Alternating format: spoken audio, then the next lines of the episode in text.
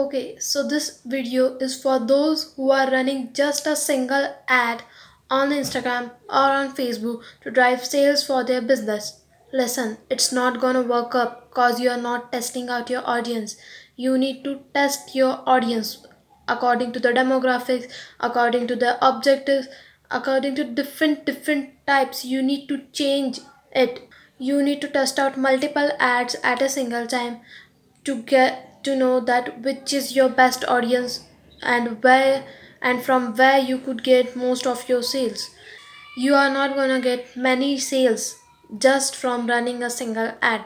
It doesn't mean that you run a single ad and you would get a lot of followers or you are going to a lot of leads and sales for your business.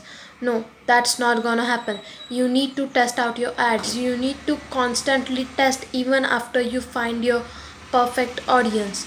You might find a better audience ne- next time or an audience which does not work. But here you need to constantly test out which works for you and which doesn't